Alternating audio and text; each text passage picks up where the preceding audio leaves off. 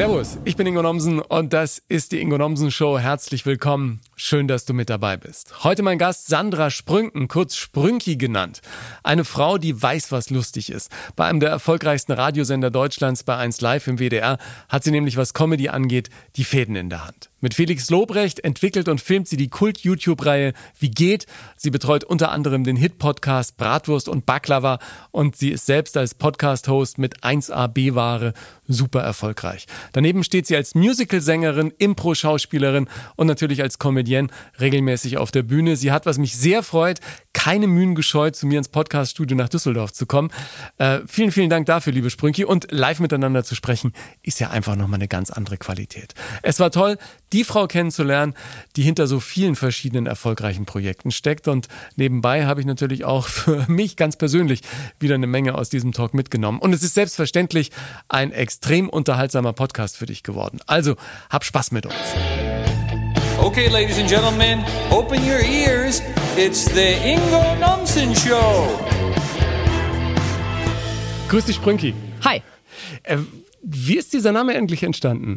Also mein Nachname ist Sprünken und ich glaube in meinem Jahrgang, ich hatte in der Klasse, waren wir schon mal zwei Sandras, in der Schule glaube ich fünf. Kannst du einfach dann nicht Sandra sein und dann haben wir uns glaube ich bei allen an den Nachnamen orientiert und deshalb ist dann aus Sprünken Sprünki geworden. Und das ist jetzt schon wie viele Jahre der Fall? Ich glaube eigentlich seit ich sieben bin, also dann sind wir bald bei 30, ja. Mittlerweile ja ein Qualitätskriterium. Als was siehst du dich jetzt eigentlich? Was, was bist du? Schwierige Frage. Ich fasse das, glaube ich, immer grundsätzlich als Künstlerin zusammen. Ja, aber du bist ja auch sowas wie, ähm, wie soll man sagen, wie die Geburtshelferin anderer Künstler, oder? Schweizer Taschenmesser einfach. Ja, genau. Ja, natürlich. Ich arbeite auch redaktionell und in der Redaktion und arbeite dann eben auch mit Comedians, vielleicht dann in, auch mal hinter den Kulissen. Aber letzten Endes ist ja alles, was dabei rauskommt, ich finde, egal wo man in dem Prozess, sage ich jetzt mal, teilnimmt, ist was Kreatives und was Kreatives machen Künstler. Ja. Und ihr kommt auf viele tolle Ideen. Also wie geht zum Beispiel ist ja eine Geschichte, die auch im Netz durch die Decke gegangen ist, mit Felix Lobrecht zusammen. Mhm. Wie kommt man auf so eine Idee, dass da ein Comedian äh, Lifehacks testet, die er selbst nicht kennt? Äh, da an der Stelle Props an meinen Kollegen. Ich glaube, es war Sebastian, der ähm, selber auch so leidenschaftlicher Do-it-yourself-Videogucker war. Und der dann irgendwann gesagt hat, als wir gesagt haben, wir möchten ein Videoformat mit Felix Lobrecht machen, lass mal überlegen. Bedingung war nämlich auch dafür das Format, man muss sich nicht darauf vorbereiten als Comedian vor der Kamera, man muss einfach nur kommen, es wird improvisiert und dann ist das Ding an einem Tag abgedreht mit 20 Folgen ja. oder was. Und äh, dann sind wir irgendwie über diese Do-it-yourself-Idee von Sebastian dahin gekommen, dass wir gesagt haben, ach, es wäre doch lustig. Ähm, die Hacks sind ja schon schräg, wenn du weißt, wofür sie sind und was du machen musst. Also oft sieht man ja da Sachen, wo man sich denkt, das braucht kein Mensch. Ich brauche keine Schere basteln. Ich gehe einfach los und kauf mir eine. Aber dann haben wir irgendwann gesagt, lass es uns rückwärts montieren und dann soll er mal gucken, was er damit anfangen kann, weil das ist natürlich noch viel spannender, als wenn er schon weiß, was er basteln muss. Ja, dann hat gut funktioniert. Das ähm, hat man ja dann auch als Improfrau im Gefühl, oder so ein bisschen. Du kommst ja auch von der Springmaus und, und Impro-Comedy ist auch eines deiner vielen Zuhause. Das heißt, dir war schon relativ schnell klar, dass das auch funktionieren könnte. Ja, Felix hat ja auch absolutes Impro-Talent. Ne? Den, den, kannst du immer überall hinstellen, dem was in die Hand drücken, kommt was Gutes bei raus. Von daher, ja. Du bist ja dann auch seine Assistentin sozusagen im On, ja, präsentierst mhm. ihm die Sachen und musst dir von ihm ähm, den ein oder anderen Joke auch gefallen lassen. Da braucht man gute Nehmerqualitäten.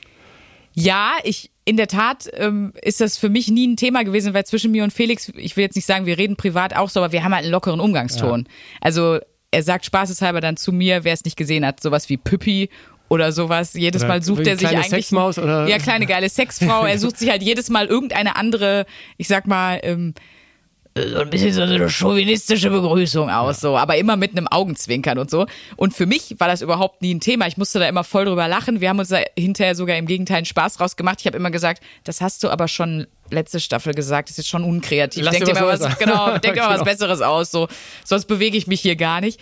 Und ich habe aber viele Zuschriften bekommen dann von Leuten, die gesagt haben, also das finde ich ganz unverschämt. Also du tatst mir so leid, wo ich auch gedacht habe, ey, du siehst doch in dem Video und wenn man irgendwas sich mal anguckt, was ich mache, dass ich definitiv nicht hilflos bin. Und wenn es ansatzweise ein Problem für mich gewesen wäre, dann hätte ich mich daneben gestellt und hätte gesagt, ich bin fünf Zentimeter größer als du. Willst du das wirklich nochmal ja. zu mir sagen? Also dann, hätte ich das ja thematisiert, dann hätte das nicht stattgefunden. Ich fand das einfach ein lustiges sich gegenseitig irgendwie kebbeln, weil letzten Endes ich bin die Laborleiterin.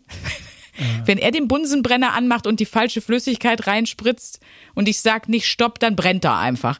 Also im Grunde habe ich mich immer so gefühlt, als hätte ich da die Hoheit über das Chemielabor und deswegen, was dann meine Schüler sagen, ist mir egal. Hauptsache, du bist die Chefin am Ende des ja, Tages. absolut. Ja, aber das ist so interessant, dass HörerInnen und, und ZuschauerInnen manchmal ein ähm, bisschen sensibel sind, offenbar an der falschen Stelle. Ja, ich habe das ja auch im Fernsehen oft erlebt, dass du dich mit Kollegen kabbelst oder mit äh, Armin Rossmeier, unserem Koch. Wir haben uns ja auch irgendwie Ja. die Bratpfannen gegenseitig äh, gedanklich zumindest drüber gezogen.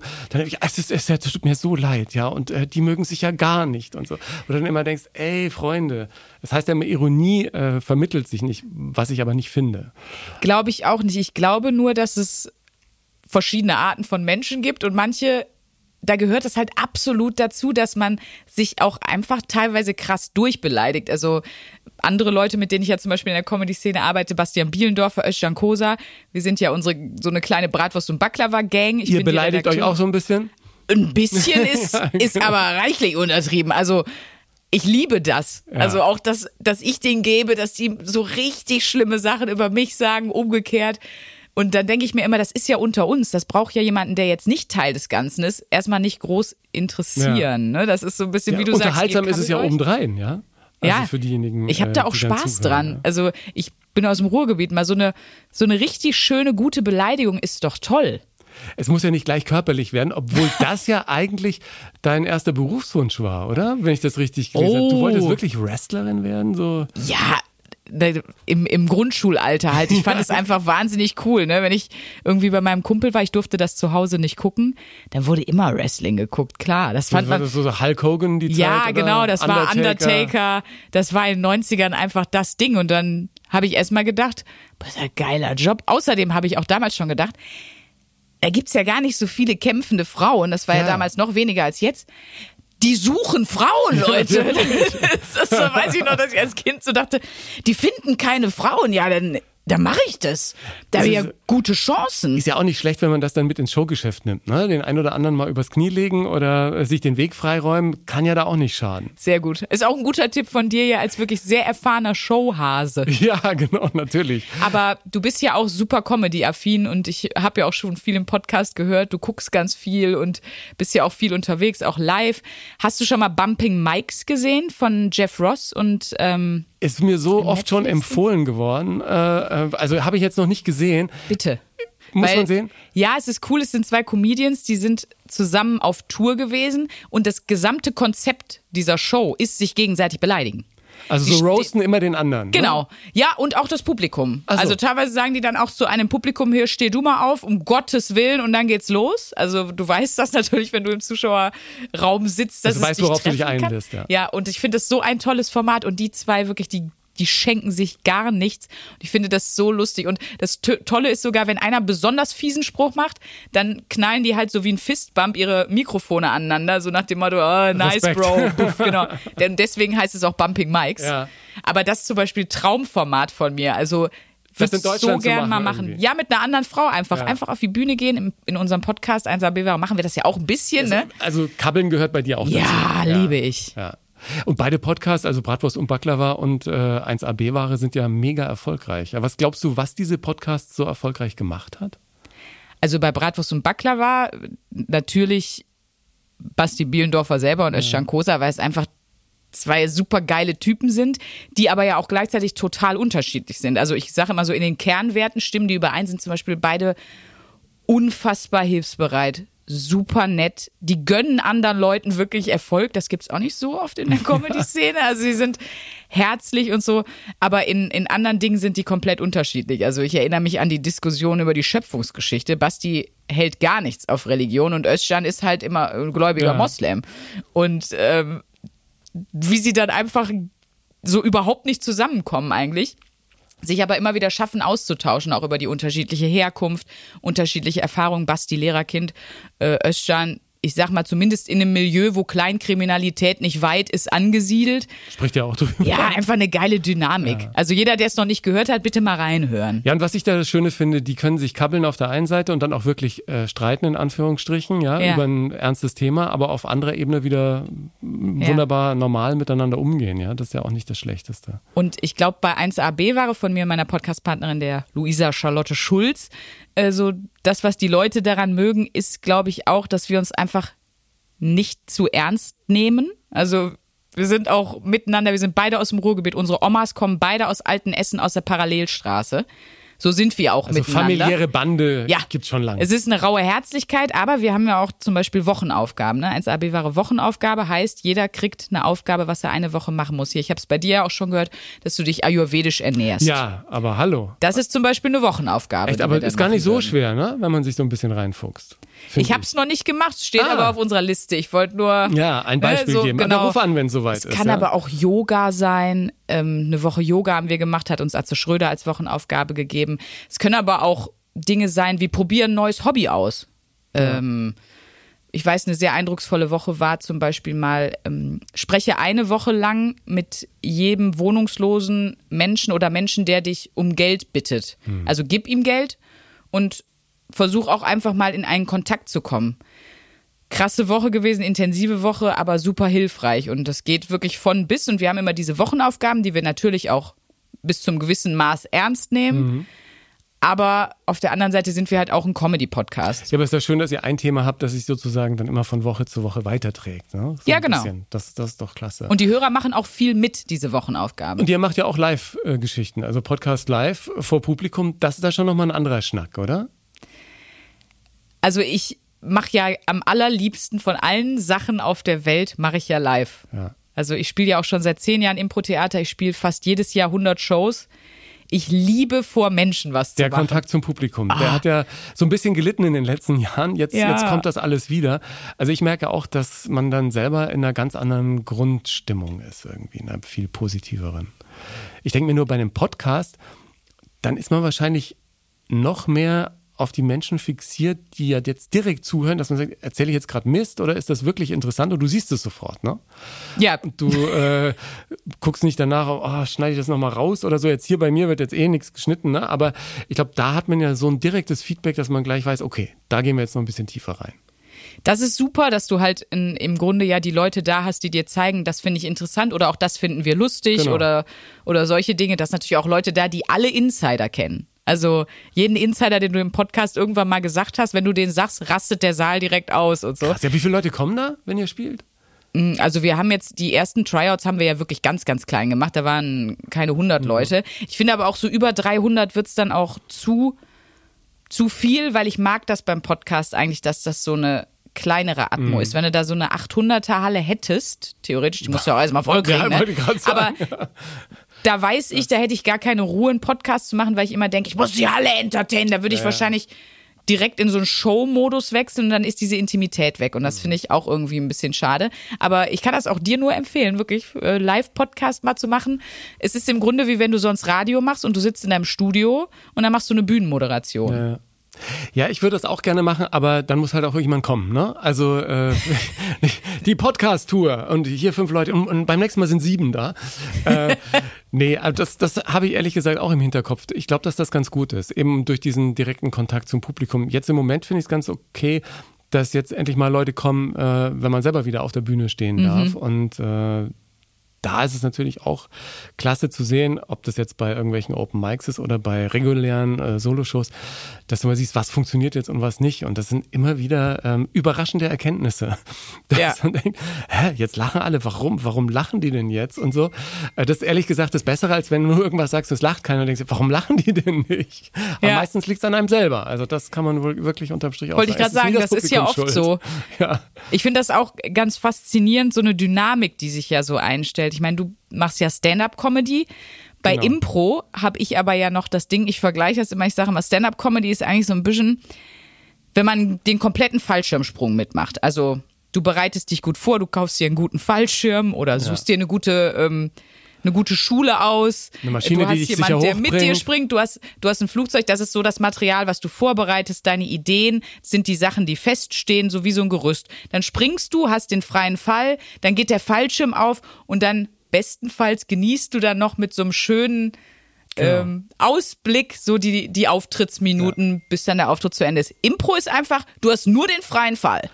genau. Das davor fällt weg, die Vorbereitung und das Genießen schaffst du auch nicht, weil du ja die ganze Zeit improvisierst und du hast Nachdenkst, ne? nichts da, genau, du bist die ganze Zeit innerlich bist du die ganze Zeit so, okay, was passiert hier? Was macht mein Kollege? Okay, okay, das, okay, oh, jetzt ein Lied singen. Oh nein, Hip-Hop. Okay, so, äh, worüber? Über Kartoffelsalat? Leute, ich soll jetzt über Kartoffelsalat rappen? Oh Gott, Panik. Also, Aber das du schafft hast dir nur doch diesen Fall. unfassbar viel Material, ne? Also da kann man doch immer sich die Rosinen nach jedem Auftritt rauspicken und dann sagen, okay, das könnte man auch mal so erzählen, da braucht man jetzt keine Impro. Wenn man das Solo macht, ja, es gibt auch ganz tolle Shows, da musst du auch mal hin. Ich glaube, das könnte dir gefallen, weil du bist, also du bist ja auch auf die Stand-Up-Bühne gegangen, weil du eigentlich, ich glaube, ein bisschen ne- liebt man diesen Nervenkitzel ja dann auch, oder? Ja, man, man liebt zumindest diesen Sprung ins, ins Ungewisse. Ne? Genau. Das, also allein auf die Bühne zu gehen, ist ja schon was anderes, als wenn du Gäste hast beim Fernsehen oder in irgendeiner Show irgendwie. Music, Music Acts und dann kommt einer, mit dem darfst du ein Interview machen.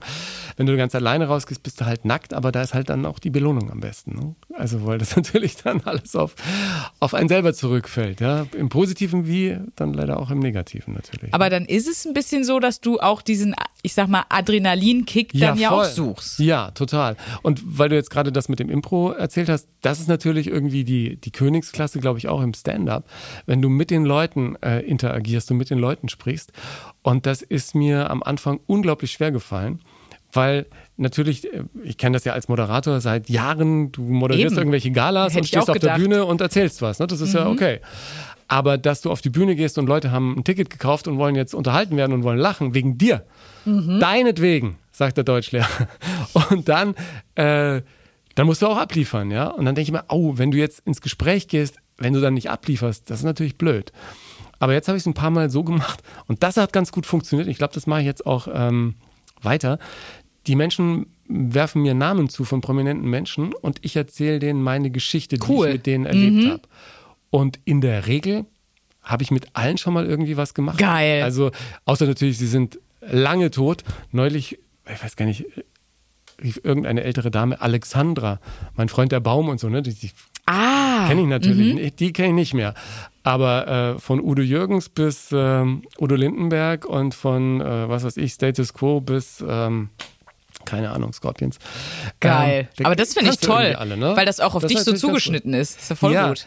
Aber äh, ich weiß manchmal auch nicht, wenn die jetzt rufen Madonna, äh, was ich dann für eine Geschichte erzähle, ja.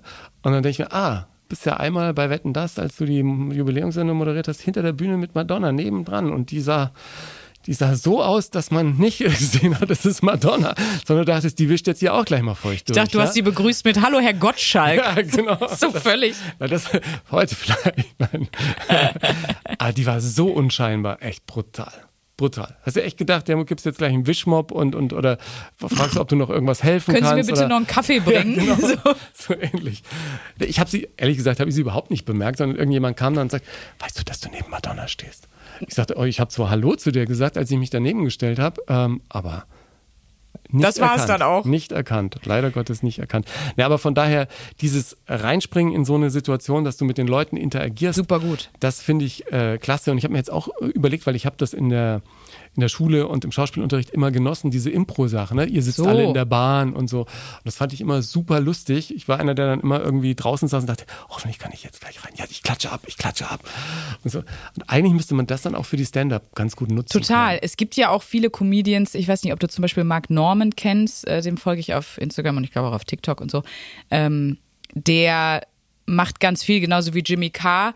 Der lässt sich einfach von den Publikumthemen geben. So, worüber soll ich was sagen? Und dann rufen die Dinge rein und dann jammen die dazu. Und es gibt auch zwei geile Formate, da wollte ich nämlich sagen, da musst du mal hingehen. ähm, und zwar einmal ist das, ich habe da mal nichts vorbereitet, auch in Köln, in Ehrenfeld. Das ist halt ähm, Impro-Stand-Up-Comedy. Also du stehst auf der Bühne, Achso, und da kann jeder mitmachen? Oder? man muss sich vorher Ja. anmelden, ne? aber äh, du kannst die Boys ja mal anschreiben. Ach, das finde ich. Das und das ist geil, gut. weil du stehst auf der Bühne, du hast einen Monitor und da werden dann Begriffe eingeblendet. Also ich war da, ich hatte zum Beispiel, da stand einfach auf dem Monitor halb Mensch, halb Schnecke. Mehr stand da nicht. Ja. Und dann musst du dazu Impro-Stand-up machen. Ja, Tiny ich habe mir dann einen Superheld vorgestellt, der halb Mensch, halb Schnecke ist und so.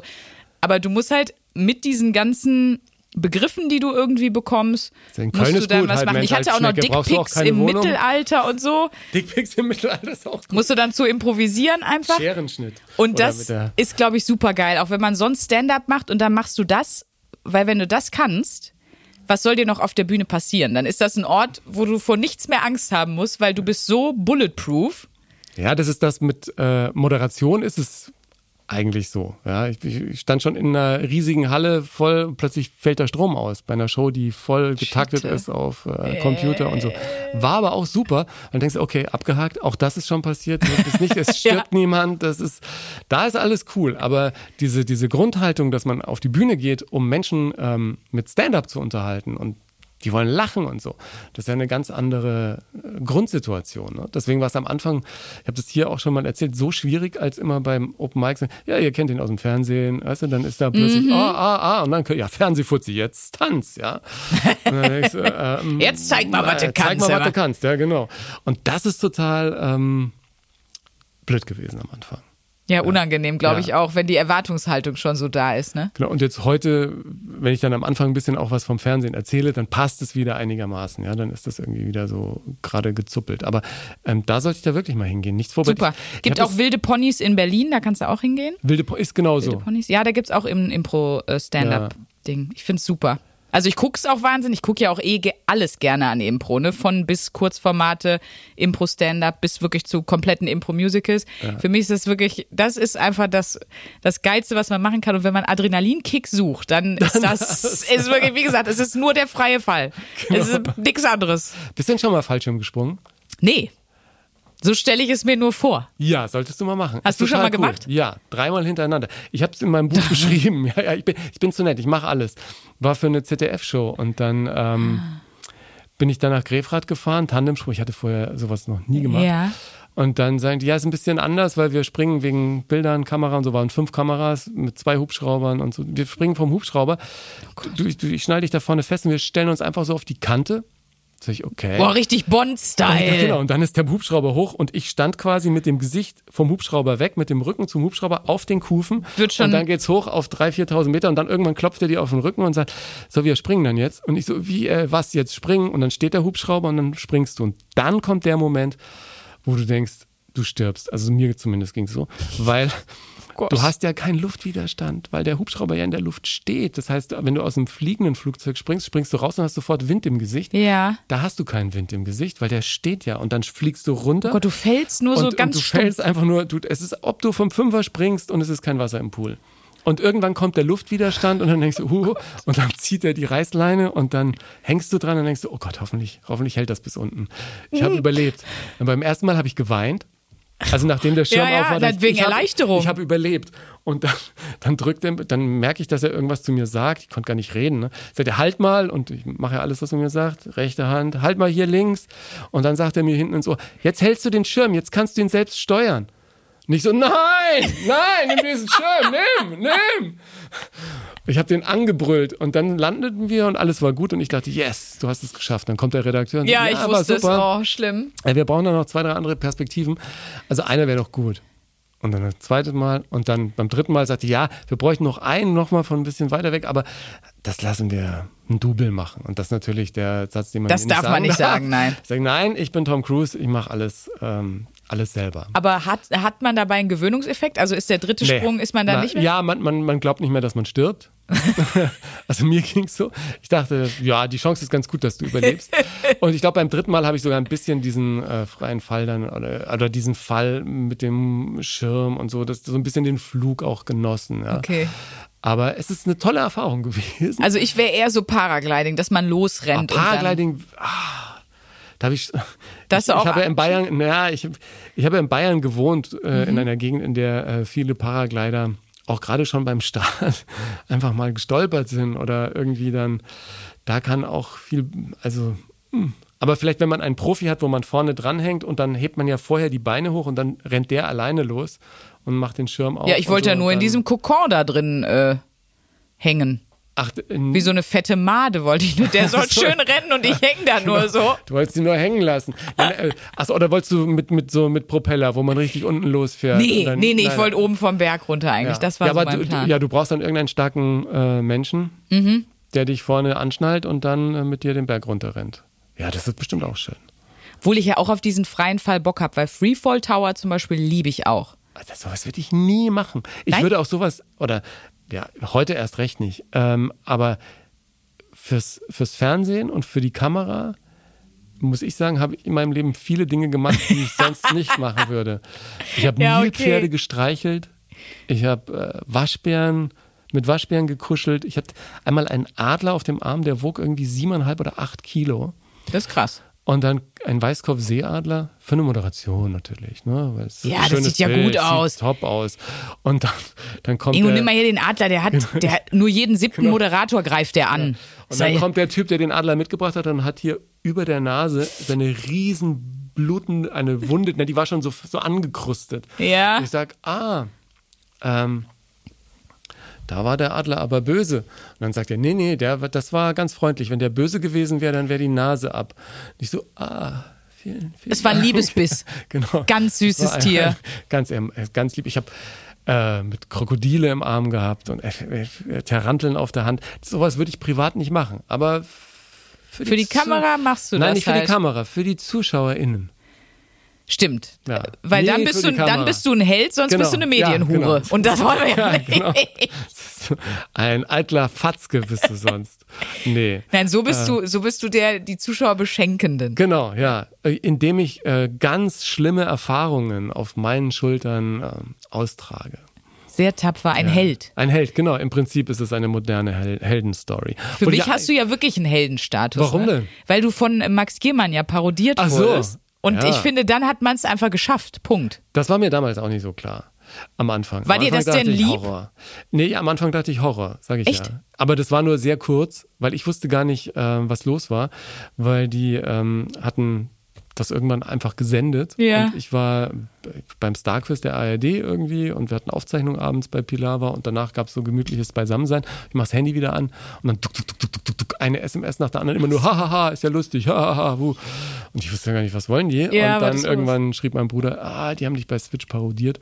Und dann dachte ich, oh Gott, Hilfe, Mist. Und äh, zur Begleitung meines damaligen Managements, die mit dabei war, sagte ich, ey, stell dir vor, ich bin bei Switch. Und dann sagte die, ah, ist doch super. Ja, genau. Und dann dachte ich, naja, vielleicht ist gar nicht so schlecht. Und es war ja auch sehr lustig und dann habe ich ähm, auch so ein bisschen ein wohlwollendes Wort eingelegt, dass die letzte Switch-Staffel ist ja dann auch äh, im Original volle Kanne Studio aufgezeichnet worden.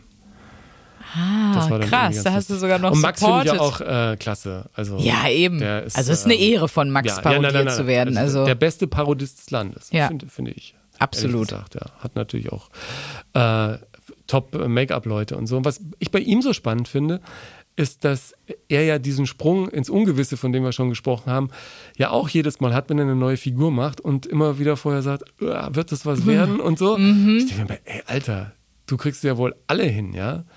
Und ist aber wahrscheinlich dieser Kitzel, der einfach irgendwie bleiben muss. ja, und ich glaube auch, dass man diese Zweifel hat, ne, dass vielleicht dann Ja. Max Giermann denkt jedes Mal, werde ich die Figur hinkriegen? Du stehst da und denkst, kriege ich meinen Stand-up hin? Oder lacht irgendwie jemand. ich stehe vor- auf der Impro-Bühne und denke, hoffentlich fällt mir heute was richtig Gutes ein. Ja. Ähm, Aber ist das dann auch so ein Battle zwischen all denen, die dabei sind? Jetzt, ob es die Springmaus ist, ihr macht ja auch Impro-Musical in Köln, super Mhm. erfolgreich, wo ein ganzes Musical entsteht. Also ist es dann auch so ein Battle, wer hat an dem Abend irgendwie das Beste abgeliefert oder geht es immer nur darum, was macht das Ensemble Ja. auf der Bühne und wie geht der Zuschauer nach Hause? Deswegen mag ich das auch so gerne.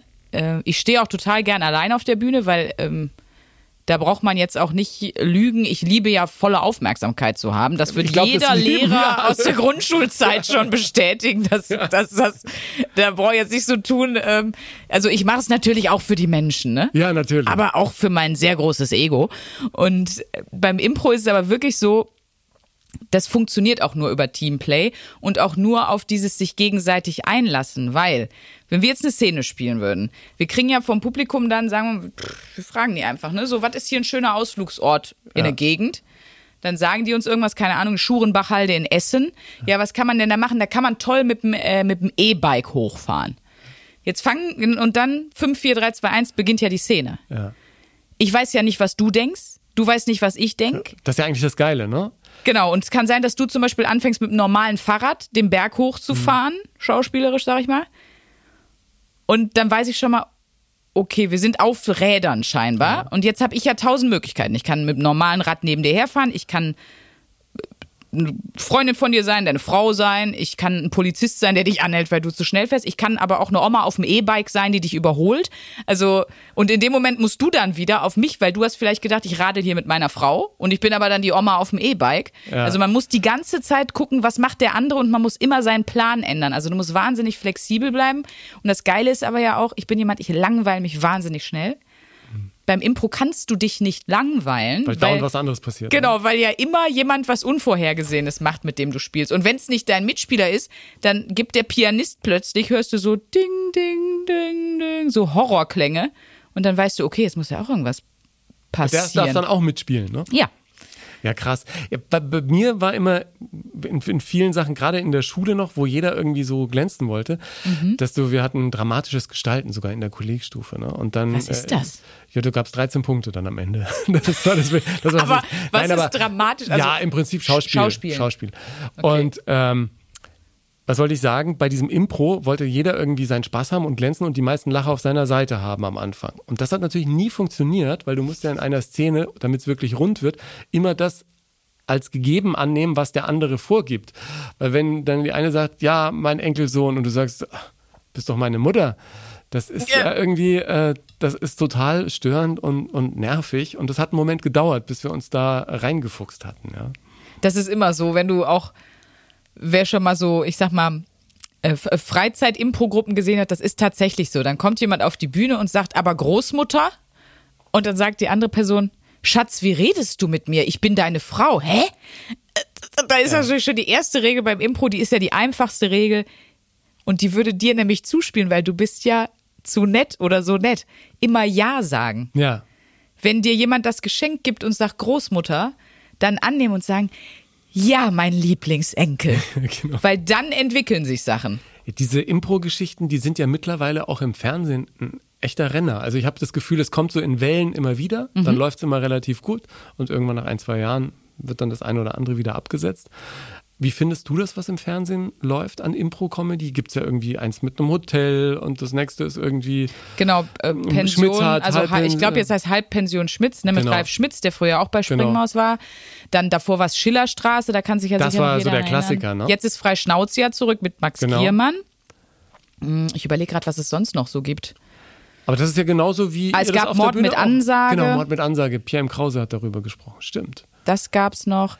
Aber es gibt immer wieder Impro-Formate im, im TV. Und ähm, ich finde die, manche gucke ich ganz gerne. Bei manchen denke ich danach eigentlich schade, weil ich glaube, dass die Live-Erfahrung für die Leute, die im Studio waren, die die ungeschnittene Version gesehen haben, Viel schöner war. un, ja, dieses unmittelbare Impro-Erleben ist ja eigentlich. Das Geile bei Impro ist, finde ich, gar nicht der Output, sondern man sagt das immer so blöd oder wir moderieren das auch manchmal so an. Leute, hier ist heute Abend Feuerwerk. Ich weiß nicht, ob ihr es schon mal versucht habt, ein Feuerwerk mit dem Handy zu fotografieren. Das wird nie so geil, wie das Feuerwerk war. Und es ist auch nur einmal heute Abend. Und morgen Abend gibt's das nicht mehr. Das ist eine einmalige Sache, genau wie ein Feuerwerk. Das erlebst du einmal und nicht mehr Ja. wieder. Und das transportiert sich, wenn du live bist, weil das dann auch zwischen Schauspieler und Schauspielerinnen äh, und dem Publikum ist das so eine, so eine geile Symbiose und es ist so alles so, wir hier heute Abend alle zusammen ist so Wir ein sind eine Agreement. Gemeinde, ja. Das ist Genau. geil. Das ist, Im Grunde könnte ich die Braveheart-Rede halten, weißt du, wie ich genau. meine? So. Und das verpufft natürlich im Fernsehen, weil im Fernsehen bist du nicht dabei. Du hast nicht dieses krass, die improvisieren das gerade wirklich, weil du hast immer im Hinterkopf, da hat bestimmt jemand geschnitten und meistens hat ja auch jemand geschnitten Ja. und so. Und was glaube ich auch einfach ist, Impro ist ja super komplex. Also Whose Line Is It Anyway? Das ist ja so das Impro-Urformat äh, ne, aus Amerika oder beziehungsweise von der BBC gestartet und so. Das finde ich toll, weil die Profi-Impro-Spieler haben, die auch wirklich nur das machen. Also das ist im Prinzip genauso sondern, äh, wie, wie das, was Wie wir hier im. Fernsehen sehen, ähm, aber eben nicht mit in Anführungsstrichen prominenten Genau, sondern mit- sondern einfach mit äh, 20 Jahre trainierten Impro-Spielern. Die machen natürlich manche Sachen einfach ganz anders. Aber ich glaube wirklich, ich kann jedem wirklich immer nur empfehlen, sich Impro live anzugucken, weil das hat immer irgendwas Geiles. Und bei manchen Sachen im Fernsehen, die finde ich toll. Ich finde, es gibt auch ganz tolle Promis und Schauspieler, die super gute Impro-Spieler sind bei manchen Formaten, das ist einfach für mich selber nichts, trifft dann Ja. meinen Geschmack nicht. Aber das habe ich auch mit allen anderen äh, Genres. Also von daher. Wie ist es denn, wenn ihr Musical-Impro macht? Das stelle ich mir ja dann äh, also noch schwieriger vor. Da ist ja noch eine Schippe drauf. Also wie, wie funktioniert das? Kommt ihr raus und sagt, wir spielen Musical, wo soll das denn stattfinden? Und dann Mhm. äh, und, und was für Songs wollen wir denn singen? Und um was soll es gehen? Und dann macht ihr am Anfang das komplette Setting mit dem Publikum und danach spielt ihr dieses Musical runter? Oder läuft das so mit kleinen Päuschen und dann redet man mit dem Publikum und sagt, wie soll es weitergehen? Oder wie, wie funktioniert das? Also jeder macht es anders. Ähm, wir machen das jetzt bei uns bei It's My Musical so. Du bist jetzt mal mein Publikum, okay? Ja. Oh, toll. Ein Zuschauer ist gekommen, Yes. unser Lieblingszuschauer des Abends ist da, der einzig wichtige Mensch. Ähm, wir bräuchten mal eine Welt, in der unser Musical spielen kann. Also ein ähm, Mittelalter. Im Mittelalter. Hast du es noch ein bisschen genauer? Also wo im Mittelalter? Es gibt ja verschiedene, ich sag mal, Locations. äh, an der was, was gibt's denn für eine, für eine Schloss Neuschwanstein? Komm, Auf Schloss Neuschwanstein. Das war jetzt nicht Mittelalter Ja, wahrscheinlich, ja. aber Wir fragen dann beim Publikum Ja. noch drei, vier andere Sachen ab und dann dürfen die entscheiden, wo das Musical jetzt spielen Ja. soll. Ähm, ich kann zum Beispiel, ich spiele gerade jeden Abend Impro-Musical. Ähm, wir hatten gestern, hatten wir zum Beispiel in der Gerichtsmedizin, jetzt wäre es, ne? Genau, ja, genau. Und dann fragen wir das Publikum noch, wie könnte denn ein Musical heißen, was dort spielt? Also in deinem Fall wäre jetzt, wie könnte Musical auf Schloss Neuschwanstein heißen? Ludwig, äh, entspann dich. Super, das ist unser Titel. Ne? Dann haben wir Musical auf Schloss Neuschwanstein, Ludwig entspannt. Ich finde es jetzt schon gut. Und dann würden wir zum Beispiel noch das Publikum fragen, was kennt ihr so für Musicals, weil wir improvisieren auch im Stile von. Also wir kopieren keine Songs, Ja. aber wenn du mir jetzt, was hast du für Musicals gesehen? Aber Musical Mhm. fand ich irgendwie ganz cool. Äh, Grease natürlich als Klassiker. Da könntet ihr euch dann da so soundmäßig Schreiben wir alles bedienen. auf, genau. Und dann zwischendurch, wir haben ja einen Regisseur, der außen sitzt, Mhm. der sagt dann manchmal Stopp und sagt, toll. Die zwei lernen sich jetzt hier gerade das erste Mal kennen in der Schlossküche von Neuschwanstein oder was auch immer bis dahin dann schon Ach so, dann improvisiert ist. Kurze Und dann äh, sagt Szene. er, und das sehen wir jetzt im Stile von Grease. Dann fängt unsere Band, wir haben einen ganz tollen Drummer, großartigen Pianisten, fangen die an, irgendetwas eine, zusammen eine Musik zu improvisieren und dann improvisieren wir, ich bin jetzt da, habe jetzt gerade als Beispiel den Kennenlernsong genommen, improvisieren wir einen Song, wie sich zwei Leute in der Schlossküche von Neuschwanstein kennenlernen, vielleicht ja sogar verlieben, das weiß man noch nicht, im Stile von Grease. Wir tanzen dann wie bei Grease, wir versuchen sicherlich mit, wir haben Rollelemente, wir haben tragende Elemente, damit ein Auto zu machen, natürlich, brauchst du Ja, ne? Ähm, und dann versuchen wir einfach einen Rock'n'Roll-Song zu improvisieren, in dem sich zwei Leute kennenlernen und hoffentlich mögen, so. Krass. Aber du hast ja jetzt auch eine Musical-Ausbildung Ja. Mhm. an der äh, Stage School in Hamburg gemacht. Auch abgeschlossen und so, mit, mit Brief und Siegel, Jawohl. Musical-Darstellerin. Und warst jahrelang bei der Springmaus. Haben denn die äh, Kollegen und Kolleginnen, die da mit dabei sind, sind es auch alles Musical-Leute oder eher Impro-Leute? Oder haben die auch alle beides sozusagen auf dem Kerbholz? Nicht alle beides, aber so ganz unterschiedliche Sachen. Ähm, Musi Musiker teilweise, der dann auf der Bühne mitspielt, ähm, Schauspieler, ja, zwei haben eine Schauspielausbildung, genau. Aber eine ist zum Beispiel auch ähm, im, im pädagogischen Bereich tätig. Die hat nur sehr früh angefangen mit Impro-Spielen. Ja. Also sie spielt einfach schon seit 15 Jahren Impro. Also je länger du Impro spielst, umso mehr, m, wie soll man sagen, umso mehr Bauklötze für deinen ganz persönlichen Impro-Baukasten hast du schon, oder? Je Ja, mehr glaub, Erfahrungen du hast, umso besser können die dann auch in Situationen passen, die sich dann auf der Bühne ergeben. Ich glaube schon, aber weißt du, was das, und das ist bei Stand-up, glaube ich, auch so, musst du gleich mal sagen. Desto mehr du was gemacht hast, desto entspannter bist du und desto entspannter du bist, desto besser bist du. ja, das stimmt. Ich glaube, das ist bei Impro auch das Gleiche. Wenn du das schon viel, ist wahrscheinlich auch als Schreiner auch das Gleiche. Als ne? Wenn Moderator du, auch das Gleiche, Ja, wenn du ja. einfach schon viel gemacht hast, dann sitzen die Handgriffe, dann ist es einfach, am Ende ist das Gesellenstück einfach Ja. besser. Und so ist es bei allen Sachen einfach. Wenn Ja, man entspannter ist und wenn man so irgendwann das Gefühl hat, nach den ersten Auftritten, okay, ich weiß jetzt, was ich hier mache, Ja. dann entspannt man sich und dann, wahrscheinlich ist es mit dem Elternsein auch so, ich weiß nicht, das musst du mir sagen, aber irgendwann entspannt man sich hoffentlich. Ja, das dauert, das dauert. Ich bin jetzt noch nicht so lang dabei. ähm, Aber sagen wir mal, wenn man vollgekotzt wird, ist man nicht mehr ganz so. Äh, also ehrlich komischerweise, ähm, wenn ich von meinem Kleinen vollgekotzt werde, bin ich mittlerweile so entspannt. Ich denke nur, ja, der arme Kerl, jetzt holen wir mal einen Lappen. So. Also ich habe sogar äh, schon mal, ich habe äh, Eltern in ihrem natürlichen Habitat beobachtet. Ja. Äh, Manche freuen sich sogar fast. Nee, das Aber die freuen äh, sich auch über alles, was das Kind Nein, macht, habe das ich nicht, das ist nicht. Nein, nein, nein. Das, das ist. Äh, So schlimm ist bei dir ich- nicht. Nein, so schlimm ist bei mir nicht.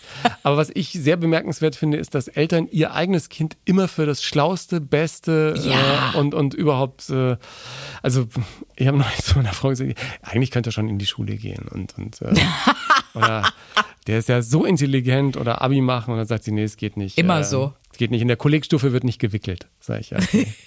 Das ist aber auch, Vielleicht nicht im Mathe-LK, aber bei Deutsch oder so. ich kann das ein bisschen nachvollziehen. Ich habe ein Patenkind und das ist für mich auch einfach Nonplusultra. Also alle anderen Kinder sind dagegen natürlich Das einfach muss nur so Kinder. sein, damit du das ganze Üble, was so ein Kind mit sich bringt, auch erträgst.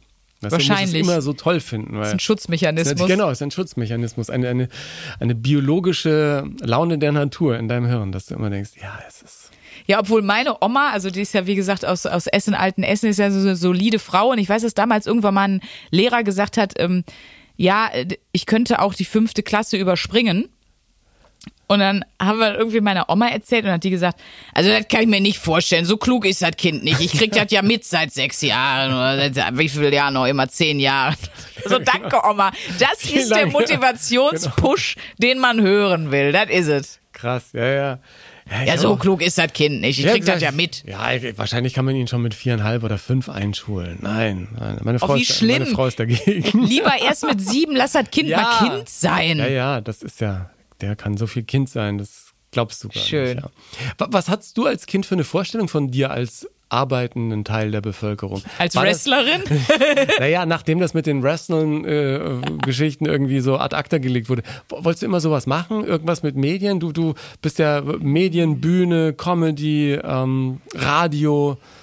Also mit Medien, jetzt so als kleines Kind nicht. Als kleines Kind hat man ja immer so, Prinzessin. so richtig krasse, nee, aber so, so krasse irgendwie Sachen, die man dann irgendwann aus dem Auge verliert, finde ich. Kinder können sich immer so begeistern für so, für so Jobs und dann am Ende studieren doch alle BWL, so, weißt du? Ja, war bei mir überhaupt keine Option. Obwohl ich das Ja. auch mal so eine kurze Phase irgendwie hatte. Aber ich wollte schon dahin, wo ich bin.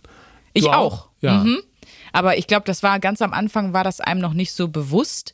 Aber irgendwann, als es dann auch so losging, dass man mal, äh, wir hatten das von der, von der Schule aus auch so mit 14, 15 waren wir auch mal in der Uni, unsere Probevorlesung. Und dann sitzen da ja 300 Leute und dann redet da ein unfassbar langweiliger Prof. Und da habe ich, da wusste ich instinktiv direkt, das schaffe ich nicht. Ich werde hier nicht ruhig sitzen können. Ja, deswegen war ich, Ich immer nur in der Mittagspause an der Uni. Vorlesung. Und ich habe auch nichts gefunden, was mich interessiert. Ja. Und dann war ich irgendwann, also ich habe schon immer getanzt, ich habe schon immer Instrumente gespielt und ich glaube, ich habe auch schon immer unbewusst Impro gemacht. Mhm. Also ich weiß zum Beispiel in der Schule hatte ich ganz oft hier wieder Adrenalinkick suchen. Ich hatte die Deutschhausaufgaben nicht gemacht, den Aufsatz. Ich habe mich aber gemeldet und habe meine Gedichtsanalyse komplett improvisiert. Ja. Einfach nur um zu gucken, ob ich das hinkrieg. Und hat funktioniert. Nein, nein. Ja. Meine Lehrerin hat dann gesagt, kannst du den Abschnitt nochmal vorlesen? Und ich war so, ähm, nee. Also ich glaube, ich habe das schon immer so gesucht und äh, dann habe ich irgendwann, ich glaube mit 15 oder so, war ich dann in Starlight Express und dachte so, krass, das ist ein Job. Ja, ja. Wie geil ist das denn? So, und dann, dann war ich so sehr auf, nee, ich muss, das muss ich eigentlich machen. Ich kann nicht, ich war, hatte immer super gute Noten in Mathe zum Beispiel. Aber ich, also ne, ich hatte, glaube ich, 15 Punkte auch noch im Abi. Aber ich habe immer gesagt, das, ich, mir war klar, ich kann das nicht machen, auch wenn ich das extrem gut offensichtlich kann. Ich werde das nicht machen. Da werde ich super unglücklich. Und dann habe ich mich irgendwann, glaube ich, dann getraut zu sagen, ja, ich will, ich will jetzt Musical. einen richtigen Schwachsinn machen, Mutter. Was sagst du? Und Fand die gut? die haben mich zumindest immer unterstützt, Ja. auf jeden Fall. Ja, meine Eltern sind beide Chemiker, beide Naturwissenschaftler gewesen, eigentlich beide straight ähm, mit einem anständigen Job, aber die haben das immer unterstützt, ja. Ja, und dann äh, vorgesprochen und vorgespielt an der Stage Mhm. School, gleich durchgewunken worden, so. Ja, meine Eltern haben gesagt, du musst angenommen werden Das, das wollen wir schon. Und äh, auch im Sinne von Stipendium, weil das kostet ja Geld. Ja. Ähm, weil du, du als Eltern immer denkst, dein Kind ist das schönste, talentierteste, was wir gerade Genau. hatten, beste, haben die gesagt, wir würden da gerne aber doch, dass auch jemand Fachkundiges in Form eines zum Beispiel War eben dann so Stipendiums. Stipendium? Ja, ja, ja, habe ich zum Glück gehabt. Also klasse. es war nur eine Halbfinanzierung, Ja. aber nichtsdestotrotz. Ja. Und meine Eltern hatten dann sozusagen Brief und Siegel, dass es nicht nur ihr Kind ist, eigenes ja. Empfinden ist, dass ich irgendetwas kann. Aber so richtig äh, gesungen dann in Musicals hast du nicht so lange, oder? Mm, Nee, das hab, ich bin dann schnell zum Radio gegangen, Wa- Warum hatte sich das so ergeben? weil ich mich erst verletzt habe und dann bist du einfach ja raus, ne? Dann bist Also wenn du, du irgendwie was am Bein hast, kannst du nicht mehr springen. ja, ich hatte einen auf- Außenbandabriss und noch einen ähm, Mittelfußknochen gebrochen. Dann ist erstmal finito, Tut ne? auch weh. Ja, das, Vor allen Dingen schmerzt es im Herz, wenn du Ja. kurz vor der Premiere ausfällst, so, ne? Nein, war vor der Premiere Spielst du- eines neuen ja, Musicals? zwei Wochen davor, ja. Und dann ist es natürlich hart, wenn du dann Ja. ausfällst. Ne? Was war das? Mama Mia. Ach nein. Ja, ja.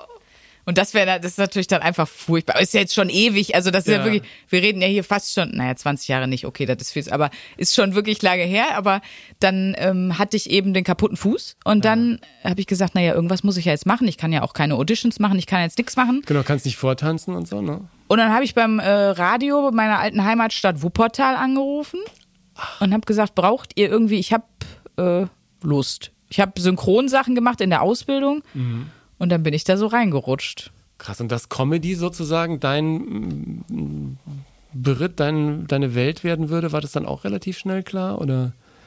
Ja, ich war schon immer, ich mochte schon immer lustige Sachen viel lieber als ernste. Ja. Und Also- so, so ruhrgebietsmäßig dann auch wo verortet? Was waren so die äh, Menschen, mit denen du aufgewachsen bist, was Comedy angeht? Meine Mama ist mit mir wahnsinnig viel auch in, in Theater gegangen. Also was ich mit der früher noch gesehen habe, und das habe ich auch schon mal im Podcast bei Starke Frauen erzählt. Meine Mama hat es irgendwie so toll hingekriegt, dass sie mit mir auch so zu vielen Frauen gegangen ist. Also Marlene Jaschke, Cordula Stratmann noch. Ich glaube, wir waren auch mal bei Gabi Köster damals. Also die ist mit mir viel zu Comedy-Frauen gegangen, ne? weil viele gesagt haben, ich wusste gar nicht, dass das ein Job für Frauen ist. Ich wusste das total früh, Ja. weil ich das sehr klar immer, immer sehen konnte so.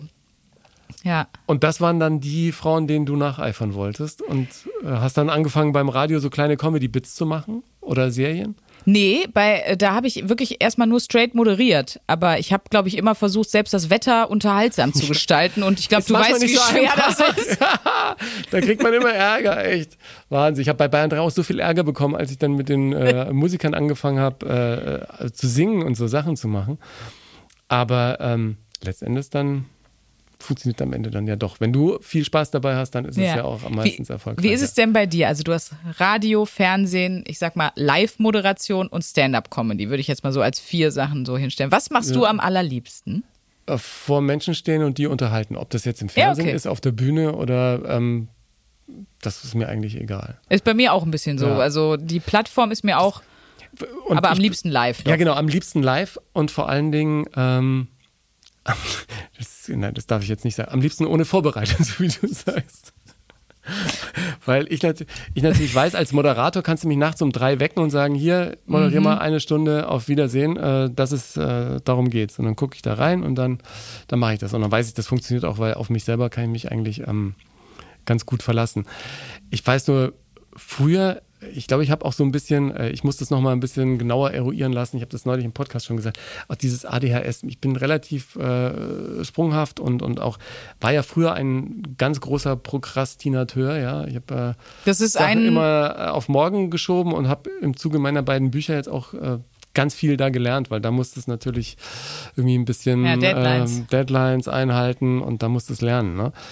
Und von daher waren früher diese Sachen immer, wenn ich dann für was begeistert war, ich weiß, bei Bayern 3 habe ich so Comedy-Serien auch gemacht, über Lothar Matthäus oder so, ne? Oder, Mhm. Als Frange Äh, ist es genau. natürlich was für dich. Aber ich muss ehrlich, das, da wollte ich mit dir auch noch drüber sprechen. Ich muss sagen, heute, ich bin, äh, ich, ich würde mich am liebsten bei Lothar Matthäus nochmal entschuldigen, weil da hat er sich gerade von einer Frau getrennt und ich bin zum Bayern-Trainingsgelände gefahren, da hat er noch gespielt, habe im Vorbeigehen so ein paar O-Töne mit ihm gemacht, als der aus der Kabine kam und habe die dann verwurstet zu einer Comedy-Serie und mich über ihn und seine Frau und das schon wieder vorbei ist und so lustig gemacht.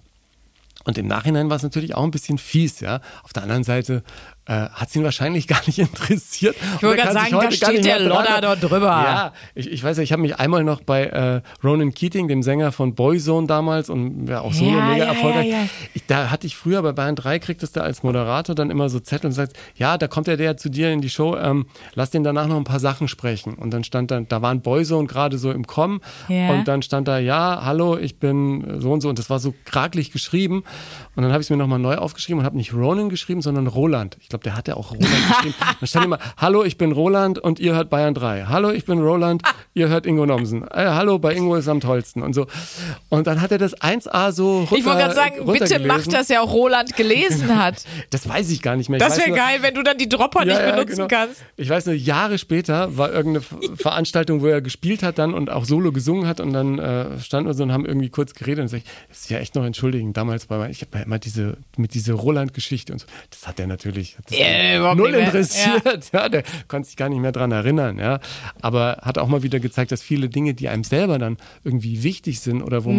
man sich für irgendwas vielleicht sogar schämt oder so, manchmal Ja, ich glaube auch, Kommt wenn du zu anderen Matthäus an. gehen würdest, äh, Sei er, damals diese Reihe, Ende Ja. der 90er auf Bayern 3. Es tut mir leid. ja, oder Was ich habe mich über dich lustig gemacht und dann würde er auch sagen, ja, wer nicht?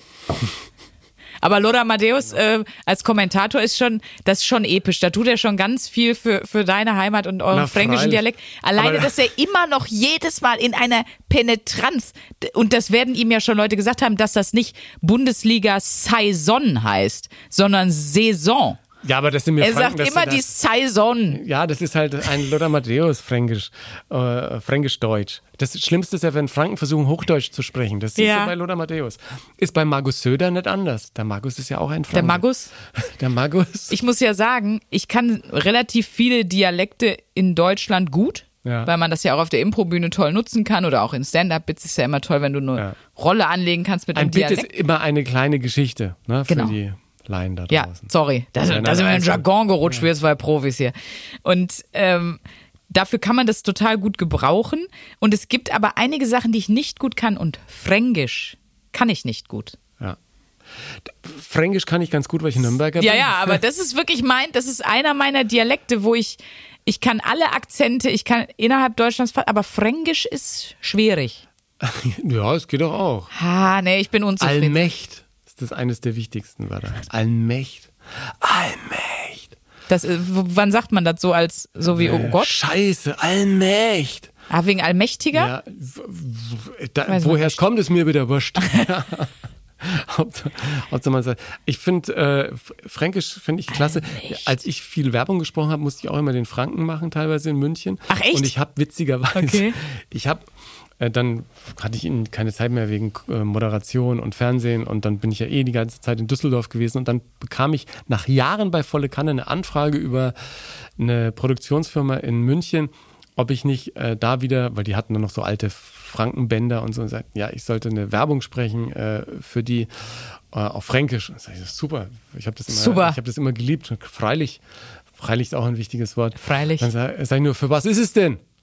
Dann ist eine Werbung den Bayerischen Rundfunk. Sag ich, das wird als ZDF-Moderator.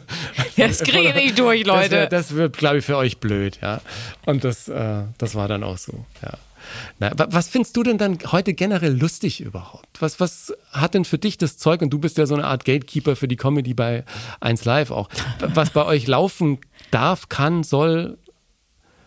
Also ist das wichtig? ist, das muss man ja sehr stark unterscheiden. Mhm. Es gibt ja, also Humor ist ja super individuell. Es gibt ja einen Humor, der möglichst viel Fläche trifft, also der möglichst sozusagen vielen der, Leuten der, gefällt. Der Phil Collins des Humors. Ja, Phil So. Collins ist ja, was das Testen äh, bei Radiosendern angeht, eine äh, der Kategorien in Musik, die allen irgendwie, oder die der Masse. Genau, gefällt, wo, ne? wo keiner schreiend wegrennt. Und das ist natürlich auch als Radiosender, der so eine breite Masse erreicht und erreichen will, zum Beispiel jetzt wie eins Live, wenn wir von Radio-Comedy sprechen, wir machen ja auch Live-Veranstaltungen wie die Hörsaal-Comedy, äh, die Generation Gag, die Comedy-Nacht XXL. ja da wirklich ganz viel auch ausprobiert in den letzten Jahren. ne? Ja, und du musst aber ja was finden, was möglichst vielen Leuten gefällt, was aber auch in ein ausgewogenes Portfolio passt, weil wir können ja nicht nur Comedy machen zu einem Thema, sondern müssen alles abdecken, sei es jetzt über Sportthemen, politische Themen, Alltagsthemen.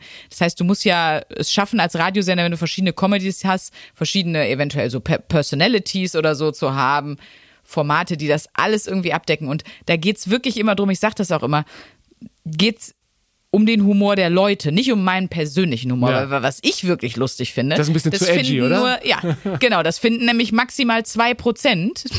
Der, nein, so stimmt nicht. Aber ich liebe zum Beispiel Ricky Gervais. Ich liebe Louis C.K. Ich liebe am allermeisten Anthony Jeselnik. Ich mag ganz dunklen, bösen Humor. Ich mag sowas wie Bumping Mikes. Ich mag Roasts gerne. Also ich mag das, wenn das weh tut. Auf die zwölf. Ja, ich mag sehr, wenn es weh tut. Und viele mögen ja zum Beispiel auch so eine erzählerische Comedy. Ich erzähle unterhaltsame Geschichten. Ich habe auch kein Problem damit, wenn jemand Punchline hinter Punchline ballert. Also das sind so, Punchlines sind so im Grunde so Zweisatz-Gags, viel Genau. mehr oder weniger, wo man aber halt oft sehr von überrascht wird. So. Und zum Beispiel gerade Anthony Jeselnik macht da ganz viele Sachen. Du siehst nicht kommen, was passiert. So. Ja, das war, einer war so fies. Äh, Die sind der- alle fies eigentlich.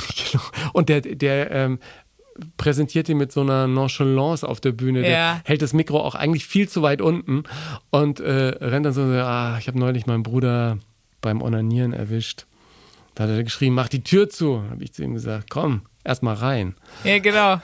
Get back inside. Ja, genau. Also das, Aber das ist super, weil den Gag siehst du nicht kommen. Wenn du sagst, ich habe meinen Bruder beim Masturbieren erwischt, dann, ne, dann bist du erstmal so in so einem Setting, okay, ich- der ist irgendwie ins Zimmer rein. Und Ja. wenn du dann aber am Ende sagst, komm jetzt erstmal, komm, du kommst jetzt sofort ins Haus rein, das ist einfach geil, weil Ja. das mag ich halt sehr, wenn du es nicht ahnst. Und wie gesagt, auch alle schlimmen Themen, auch äh, aber Masturbation so wäre auch bei Gervais 1 Live, ja. Das Kann man. Könnte man machen. machen. Kann man, aber wäre auch schon, hm, weiß Ja? ich nicht, ob ich das zwingend setzen würde. Lieber Bundesliga. Lieber Passt ja Lothar Matthäus-Gag. Oder ein masturbierender Lothar Matthäus wäre natürlich So. das über drüber. Oh, jetzt habe ich eine neue Idee, die ich mitbringen kann. Mach ja mal die Kabinentür zu. Oder wie der, wie der sagen würde, masturbieren. Weil ihr macht doch B anstatt P, oder? Das ist doch so ein. Ja, genau, das hatte B. So möchte ich auch, dass die Folge so heißt. Masturbieren mit Sandra Sprünken. Ja, genau. Bitte nicht. Nee, aber ähm, das ist also, wie gesagt, man muss unterscheiden können und ich kann das auch gut zwischen, das ist guter Humor, auch gut gespielter Humor oder das ist eine super Geschichte und ich finde das persönlich super lustig. Ja. Weil ich habe, wie gesagt, einen sehr dunklen Humor. Mein Humorzentrum ist ein sehr schwarzer Ort. Wirklich. Da, da ist wirklich wenig Licht. Ich mag's, desto fieser, schlimmer es wird. Ist einfach mein Ding. Was ist 100% dein Humor? Ich meine, das wechselt ja auch. Ne? Kann auch sein, dass ich im halben Jahr sag was ja, anderes. ich wollte gerade sagen, ich habe ein Problem damit, wenn ich bei Mixshow spiele, weil mir dann ganz viele ähm, Mhm. super gut gefallen. Und ich denke dann immer, oh, du müsstest eigentlich mehr so wie der. Oder eigentlich mal so wirklich, bang, dang, dang, dang, dang. Oder, oder so wie der, der, der ist eigentlich gar nicht witzig, aber der erzählt es so cool, dass die Leute alle lachen.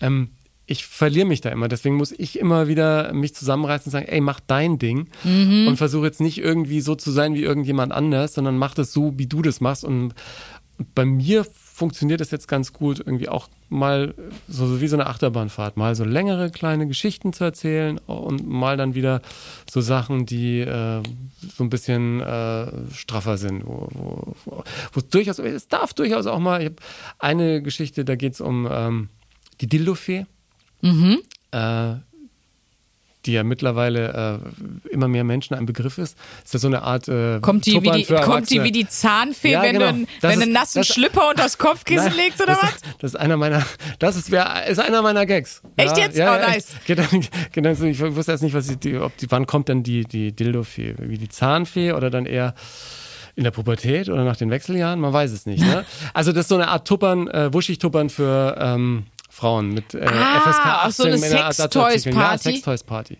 Gibt's wirklich. Und das wusste Ja, ich ja, nicht. ja, ich weiß. Und dann habe ich da so ein bisschen, so die, äh, die Dildo-Fee, so die Bitchy-Schwester für mich aus der Lilifee-Family. So die Lilifee-Bitch im Prinzip. Stell dir mal vor, die hat bald auch so eine eigene, so eine Zeichentrickserie und so. Genau. Gibt's bestimmt schon. In Japan gibt's alle Animes dieser Welt. Da gibt's bestimmt auch die Dildo-Fee. Ja, und das ist so, äh, das ist so der Bereich, in dem ich mich einmal dann auch bewege. Mhm. Da hat meine Mutter dann auch gesagt, "Hier, du, jemand war bei dir in der Show, du hast da was so Sachen über Sex gemacht. Ich ja, gut. Ja, Mama, aber nicht über den mit dir. Ja, genau. Da fängt mein Humor Ja, an. So, genau, weißt du, welcome to my zone. Da, da geht jetzt mein Humor das los. darf er dich nicht machen. Na, da muss ich aufpassen. Nee, aber ansonsten so äh, einfach Sachen, die mich äh, persönlich bewegen, glaube ich. Und die so ein bisschen, ähm, jetzt Kind und so, ne? Mhm. Das ist natürlich auch. Ich bin auch sehr schadenfroh, also generell. Ja. Ich muss, wenn jemand, also auch so diese Fail-Videos, kennst du die? Ja, klar, wo Das jemand auf mich- die Eisfläche klatscht. Ja, so. Entschuldigung, ich, das ist äh, wirklich der primitivste, dusseligste Humor, aber, Aber, das meiste ist doch voll Schadenfreude gefaked, voll. Das ist, doch, das ist doch alles nicht echt, oder? Es springt doch keiner und will jetzt äh, in den eiskalten Pool springen, der oben eine kleine Eisfläche hat und bleibt dann. Ich weiß nicht. Auch- Ich muss auch bei Jackass lachen. Ne? Also es ist einfach auch ein sehr teilweise sehr stumpfen, dummen Humor. Da muss man sich auch nichts vormachen. Aber ich fand noch spannend, was du gerade gesagt hast mit dem, du siehst dann Leute und denkst, ah, da möchte ich mehr so wie die machen. ja, ne? das ist wie beim Musik machen. Wenn ich auf einem Festival bin, denke ich, ah, du müsstest nur noch solche Sachen spielen. Aber da hat Markus Krebs mal was Kluges zu mir gesagt. Also hat Markus Krebs mal was Kluges gesagt? Nee, das Nein, weiß der- ich noch, dass der er das, er sagt ja viele kluge Ja. Dinge. Äh, Markus, Grüße gehen raus. Äh, nee, Markus hat irgendwie, ich weiß gar nicht mehr, worum es ging. Wir haben über andere Comedians gesprochen, weibliche, und dann habe ich gesagt, ich, das Ding ist, wenn du mich neben die in die Mixshow stellst, dann sehe ich halt aus wie so eine durchgeknallte Kettensägen schwingende Alte, die einfach, weiß ich nicht, die einfach zu viel Hass in sich trägt, weil das sind, die sind alle sehr blümerant, finde ich. Viele Ja. Comedians sind so, ja, und dann war ich beim Frauenarzt. Ich bin gar nicht so. genau. So, ich bin eher auf der Bühne lieber noch darker. So, ich mag deswegen zum Beispiel Erika Radcliffe gerne, weil die auch so eine so, so nüchterne Art hat, Sachen vorzutragen. Und da hat Markus gesagt, ähm, weil ich gesagt habe, manchmal denke ich, ich müsste mich da mehr anpassen Mhm. oder das müsste ein bisschen leichter alles sein. Hat er gesagt, nee, mach das mal so, wie du bist. Und das ist, glaube ich, Ja. nicht nur für, für Comedy, sondern für das ganze Leben so ein Tipp. Egal welche Situation im Leben, höre ich jetzt immer so Markus Krebs neben mir mit Mütze bis an der Augenbrauen runter, Brille auf. Nee, mach das mal mehr so, wie du bist. Ja, das, das stimmt. Und viele trauen sich nicht so zu sein, wie sie gerne sind, sondern versuchen immer so zu sein, wie sie denken, dass die anderen sie gerne hätten. Und dann äh, Ja. kommst du völlig durcheinander. Aber da bist du ja wahrscheinlich sehr gut drin und das Problem kenne ich auch. Ich glaube, das Ja. kennt auch jeder. Also bei mir war es ja eine lange Schleife. Ja, ja, Deswegen- nee, jetzt bist du raus, ein ja, ganzes aber- Buch. Ja, ja ne, das ist eine, eine ähm, ich, ich muss mich da täglich ab und zu noch aus einigen Feldern mit rausarbeiten. Ich glaube auch, dass das nie vorbei ist, diese, klingt immer so blöd, diese Arbeit an sich selber. Aber Nee, ist ja so. ähm, ich glaube, es schadet gar nichts und da ist auch viel komödiantisches Potenzial, wenn, du, Mhm. das stimmt. wenn du dich mit äh, dir selber so ein bisschen äh, beschäftigst. Gibt's denn von äh, dir noch einen Song, den ich mit auf meine Playlist packen kann für den Podcast? Die heißt ja die beste, also der, der Podcast hat eine eigene Playlist, die heißt Ja, der know, beste Song der Welt, ja. Und da brauche ich natürlich auch von dir einen, der passt.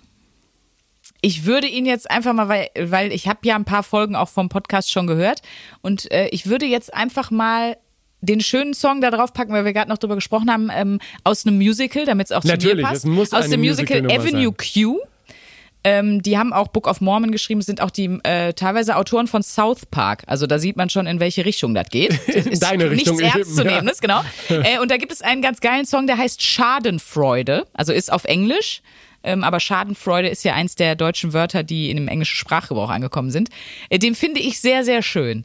Da geht es darum, wann man immer überall Schadenfreude empfindet. Wenn zum Beispiel der Ex-Freund eine Geschlechtskrankheit plötzlich hat von jemand anderen, dass man sich ein kleines bisschen innerlich immer freut und so. Also da sind so ganz viele schöne, sehr sarkastische, tolle Beispiele für Schadenfreude. Das würde ich draufpacken. Jetzt ist die Frage, ob man sich dann auch freuen darf, aber ich glaube, in dem Fall muss man es sogar tun. Also ich sage ja. Und ich denke auch Loda Madeus würde. Was würdest denn du jetzt mir noch auf dem Weg äh, durch die Comedy-Bühnen dieses Landes äh, mitgeben wollen? Was Ja, glaubst du ist wichtig, um, um erfolgreich zu sein als Comedian und Stand-up? Also ich habe es ja eigentlich schon gesagt, mach mal, mach mal dieses Impro-Stand-up, mach mal Impro, trau dich mehr freies Jam. Das sage ich aber jedem Stand-up-Comedian, weil wie gesagt, dann weißt du irgendwann wirklich, egal was mir auf dieser Bühne passiert, ich bin immer sicher. Ich, das ist hier mein Safe Space. Es kann mir nichts passieren und du verlässt nochmal die Komfortzone, du hast Bock auf Adrenalin, dann ist das auf jeden Fall voll wichtig für dich. Das werde ich in jedem Fall machen. Ich danke dir äh, ganz, ganz herzlich. Jetzt brauchen wir noch einen Titel für die Folge.